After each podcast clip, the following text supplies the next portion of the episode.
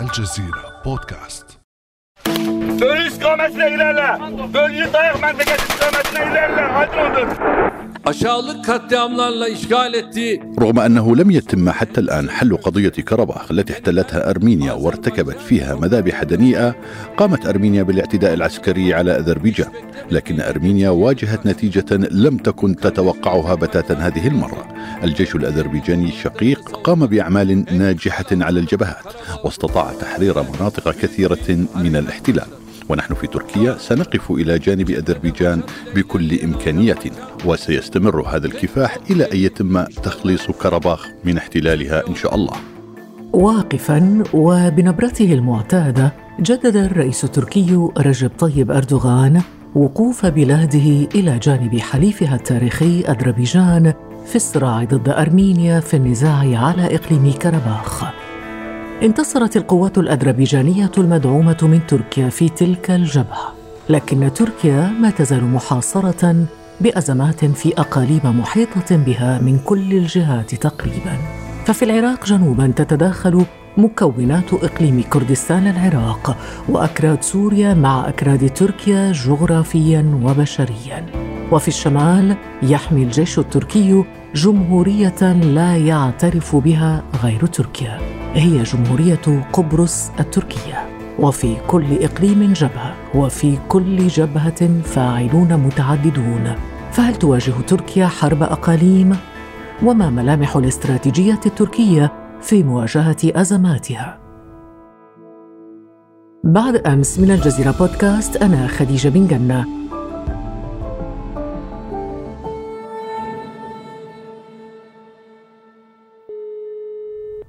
واسعد اليوم باستضافة الدكتور أحمد وصال رئيس مركز أرسام لدراسات الشرق أوسطية. دكتور أحمد صباح الخير. أهلا وسهلا بك. صباح الخير. أهلا وسهلا. دكتور كيف نفهم نحن والمستمع تشكيلة الأقاليم التي تحيط بتركيا؟ حتى نفهم طبعا ماذا تعني هذه الأقاليم بالنسبة للسياسة التركية. تركيا طبعا نشأت بعد سقوط الدولة العثمانية من البلقان من العالم العربي وكافكاسيا أصلا. هذه المعنى تركيا في مقاطعة طرق من كل هذه الأطراف من الشرق وغرب وأيضا شم- شمال والجنوب آه، في هذه المقاطعة طبعا تؤثر على آه، تركيا هذه الأقاليم. في أيضا تركيا مطلة على البحار من ثلاثة أطراف يعني هذا شيء مهم. وأيضا تربط مع أوروبا والآسيا. أيضا في الجنوب في سوريا والعراق طبعا مشتعلة بالأزمات. في الشرق إيران. في أيضا قفقاسيا هناك أرمينيا وجورجيا والدول الاخرى يعني في كل هذه المنطقة منطقة عموما يعني حساسة وأيضا آه، يعني متأثرة ومؤثرة على التغيرات العالمية. ونحن نعيش هذه التأثيرات اليوم يعني. نعم ولكن ما الأهمية الاستراتيجية التي تشكلها هذه الأقاليم بالنسبة لتركيا؟ تمام مثلا البحر المتوسط طبعا بحر كبير وأيضا مهمه بالتجارة بال أيضا جيوستراتيجيا بالطاقة اليوم كمان أيضا يعني قناة السويس وال أيضا عندنا مضيقين في تركيا البحر المتوسط مهمه بحد ذاتها يعني أيضا العالم العربي مقسمة بعد الدولة العثمانية وأيضا هناك ازمات داخليا مثل احتلال العراق عن طرف أمريكا مثلا.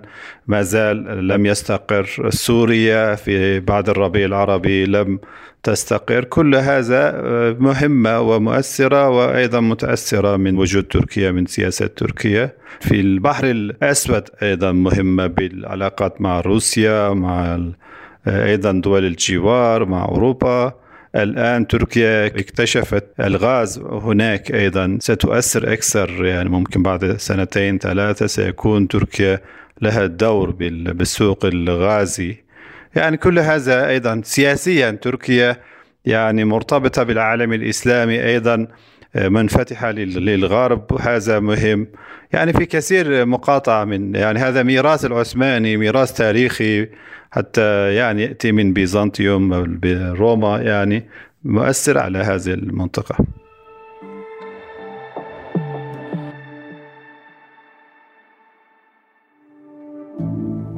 ابقى على تواصل مستمر مع الجزيرة بودكاست ولا تنسى تفعيل زر الاشتراك الموجود في تطبيقك. لتصلك الحلقات يومياً.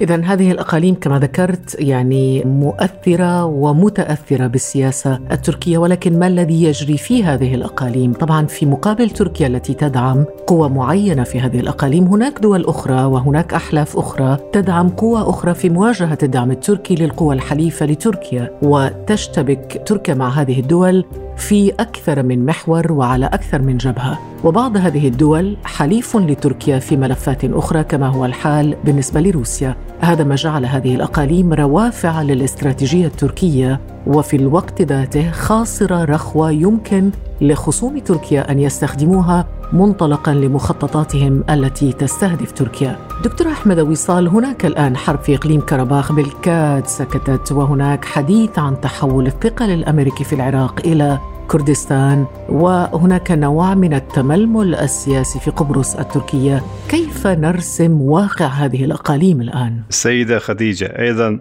قبل ذلك لازم نشير إلى التحولات العالمية يعني حقيقة جزريه بالعولمة بايضا صعود الشرق وممكن تنازل الغرب. هناك تحولات يعني يؤثر على المنطقة يعني بعيدا عن أهمية المنطقة. نراه هذا الصراع بين أمريكا والصين بين الروس. وأمريكا. يعني ممكن نعتبر هناك مخيم الشرقي مثلا يحتوي الروس والصين والغربي الاتحاد الأوروبي وأمريكا بالعام. وتركيا أيضا في وسط هذه المخيمات وهذا يؤثر على بعض الصراعات مثل قضية القرم مثل القرباغ وأيضا يعني حتى كورونا يعني يؤثر على بعض هذه المشاهد في سوريا وليبيا مثلا. نعم لكن هناك توافق روسي تركي بالنسبة لإقليم كرباخ لكن هناك اختلاف أمريكي تركي فيما يتعلق بكردستان العراق ووضع الأكراد. هناك تململ سياسي في قبرص التركية التي تعتبرها تركيا من ضمن أو تدخل في إطار نفوذها، كيف تتعامل تركيا مع واقع هذه الأقاليم؟ لما نأتي إلى يعني علاقة تركيا مع الدول كما تفضلتم سابقا، يعني العلاقات الآن ليس الحلف الكامل. هناك لأن في تغيرات. أيضا التحالف العامة الآن انتهت في رأيي في تحالف أو تعاون حسب الملف. يعني لو واحد ممكن يعجبه هذا الملف السوري حتى مثلا في تغير داخل الأزمة السورية في ملف مثلا دستور تركيا أقرب إلى أمريكا في وحدة سوريا مثلا أقرب إلى روسيا. في في تغيرات حقيقية أصلا يعني في أيضا غموض في السياسة العالمية وهذا يؤثر على الملفات. في بالنسبة للقضية الكردية تركيا طبعا معظم الأكراد يعيشون في تركيا يعني وتركيا مؤثرة ومتأثرة من هذا الأمر. تركيا طبعا عندها مصالحة وتفاهم جيد مع الأكراد في الداخل والخارج لكن حزب العمال الكردستاني مدعومة من دول كبرى من دول أخرى من أحيانا من إيران لكن عموما بأوروبا وأمريكا تدعمها لإضعاف تركيا. والآن رأينا بالأزمة السورية هناك أيضا مشروع يعني فصل تركيا من العالم العربي ممكن بحندك الكردي. طبعا هذا شيء خطير. لوجود تركيا لمستقبل تركيا لعلاقة تركيا العربية. تركيا رفضت ذلك ويعني هذه الكانتونات أسست من طرف كي والبي واي دي بدعم الأمريكي. نحن رفضنا ذلك وتدخ يعني تركيا تدخلت. أيضا تركيا قبل ذلك كان في مشروع البرزاني لاستفتاء الكردستاني كردستان مستقل أو انفصال من العراق.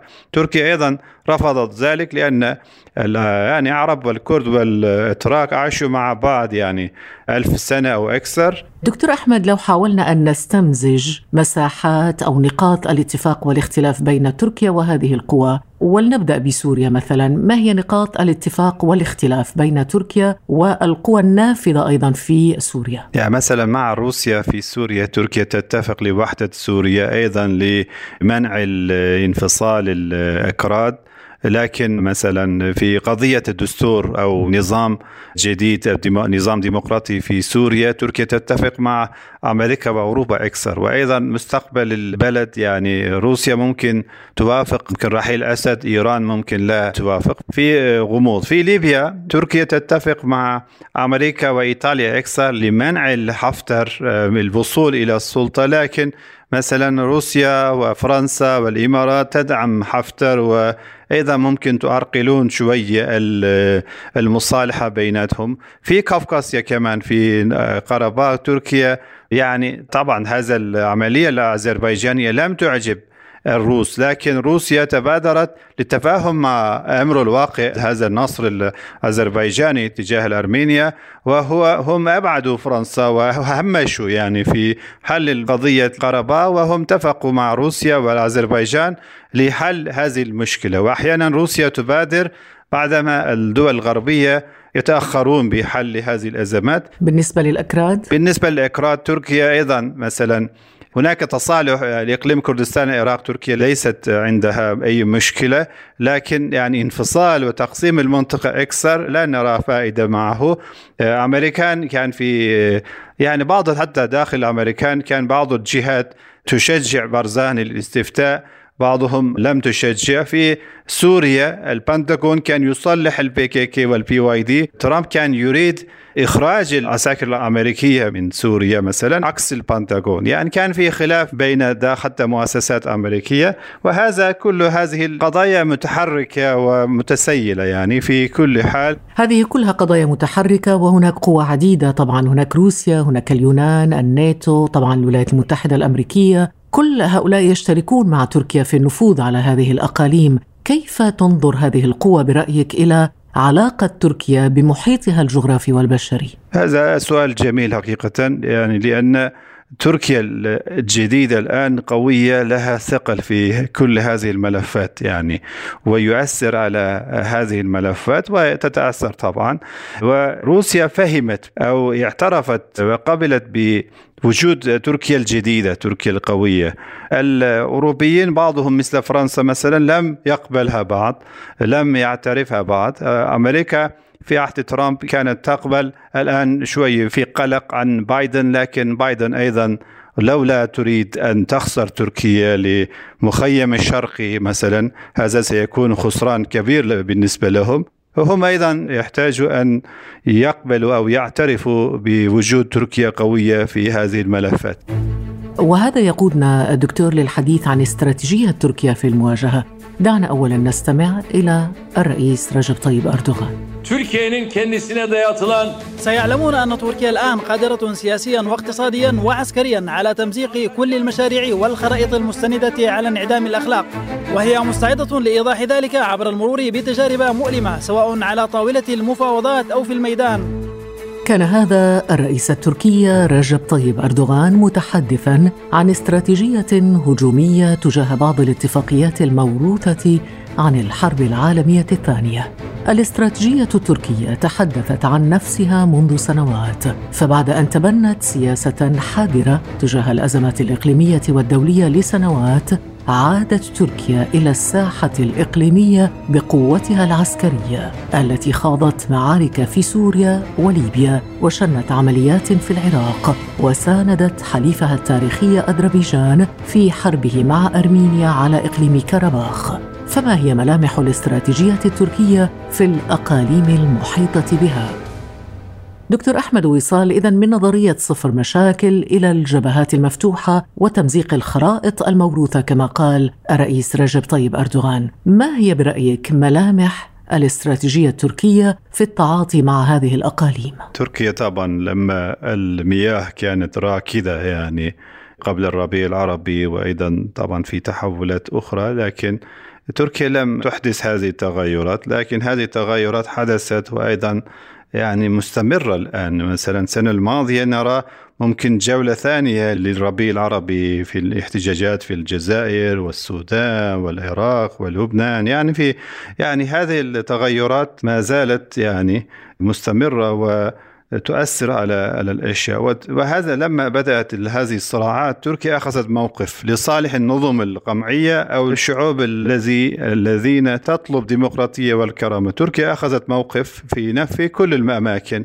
من ليبيا إلى سوريا إلى اليمن. يعني تقصد أنها أخذت موقفا مع الشعوب؟ مع الشعوب نعم أخذت موقف مع الشعوب آه، ودعم طموحاتهم أو متطلباتهم للديمقراطية أو نظام التحول الديمقراطي. هذا الشعوب العربية التي تريد يعني التغير تركيا وقفت مع الشعوب بدلا من وقوف مع الدكتاتور يعني. بحذر؟ بحذر نعم بحذر. أليس هناك دكتور أحمد ربما تخوف من أن تجد تركيا نفسها؟ في عزلة بسبب كثرة الأعداء؟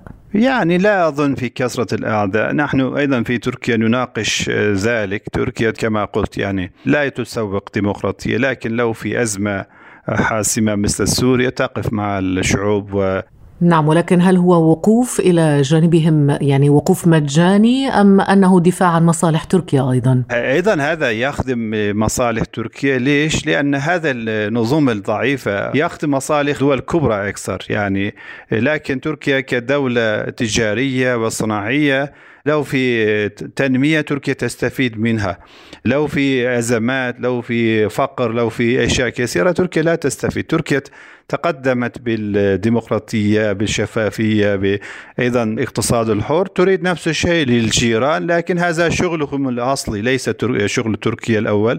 وتركيا يعني لا تسوق تتعامل مع الواقع. التعامل مع هذا الواقع ما هي الأدوات التي تحقق بها تركيا هذه الاستراتيجية؟ يعني هذا على الأقل مثلا في انقلاب في مصر مثلا تركيا تقف على الأقل دبلوماسيا رمزيا. ضد الانقلاب ولا تبرر الانقلاب وأيضا آه، يعني تضغط على النظام آه، ويعني يبقى طموحات الشعب المصري مثلا يبقى واضح للديمقراطية. لكن آه، يعني هذا شغل المصريين أكثر. نعم ولكن أقصد هل تستعمل أدوات عسكرية أم أدوات سياسية فقط في تحقيق استراتيجيتها في هذه الأقاليم؟ لا سياسية أكثر لكن مثلا في سوريا هم حاولوا تقسيم تركيا تركيا تدخلت عسكريا في اتجاه يعني ضد ال PKK الباقي يعني يبقى عسكريا دبلوماسيا الضغط السياسي والاقتصادي وأيضا ممكن دعم الشعوب بالمساعدات الإنسانية و لو في مجال أيضا مثل سوريا مثلا دعم الجيش الحر وأيضا مثل ليبيا دعم العسكري غير مباشر. يعني تركيا لم ترسل عساكر إلى ليبيا لكن دعمت بالتقنيات وبالممكن أسلحة. طيب كيف تنظر أنت إلى مستقبل هذه الجبهات المفتوحة؟ الجبهات في قربة هناك استعادة الحق هذا معروف. في سوريا هناك متطلبات الشعب السوري أو طموحاتهم للديمقراطية ما زالت موجودة وقائمه قائمة. تركيا تقف وأيضا تتفاوض مع أطراف مع أوروبا مع روسيا وتستمر بهذا الاتجاه. في قبرص هناك إهمال من طرف أوروبا أيضا. هم أهملوا وتجاهلوا وجود أتراك في قبرص وهم أخذوا قبرص للاتحاد الأوروبي لكن هذا القضية لم تحسم بعد وفي ليبيا ما زالت النقاش موجودة لكن هذا كما قلت هذا شغل الليبيين أكثر. لو في إرادة لحل المشكلة سياسيا دبلوماسيا تركيا مع هذا الحل السياسي والحوار حتى في القضية مثلا نعم ولكن هل يمكن أن تغير تركيا استراتيجيتها مع قدوم رئيس أمريكي جديد هو جو بايدن ويقال إنه معروف بمواقفه العدائية تجاه أنقرة؟ لا يؤثر على سياسة تركيا ممكن حذر أكثر لكن تركيا يعني ما زالت تدافع عن حقوقها وأيضا مصالحها وتركيا قوية هم يحتاجوا إلى تركيا أكثر مما تركيا تحتاج إليهم لأن هم المعتدين على حقوق تركيا في قبرص في شرق المتوسط في سوريا. يعني هم يسلحون البي كي كي الإرهابي وهم يعترف يعتبروها إرهابي ويدعموها يعني. وهذا يعني هم المعتدي وهم يحتاجوا إلى تطبع بهذه تركيا الجديدة. وتركيا يعني طالما يعني في في السياسة الخارجية لا أحد يدعمك أو يطعمك يعني. لو أنت تريد حقك تحتاج أن تكون قوي وتدافع عن حقوقك. لا لا أحد يعطيك ببلاش يعني. ونحن نعرف ذلك. لا يتغير من من وقت آه، ترامب إلى بايدن. هذا صراع عام يعني ويستمر كذلك. أشكرك جزيل الشكر دكتور أحمد وصال رئيس مركز أورسام التركي للدراسات. شكرا دكتور بارك الله فيك. شكرا جزيلا. مع السلامة. كان هذا بعد أمس.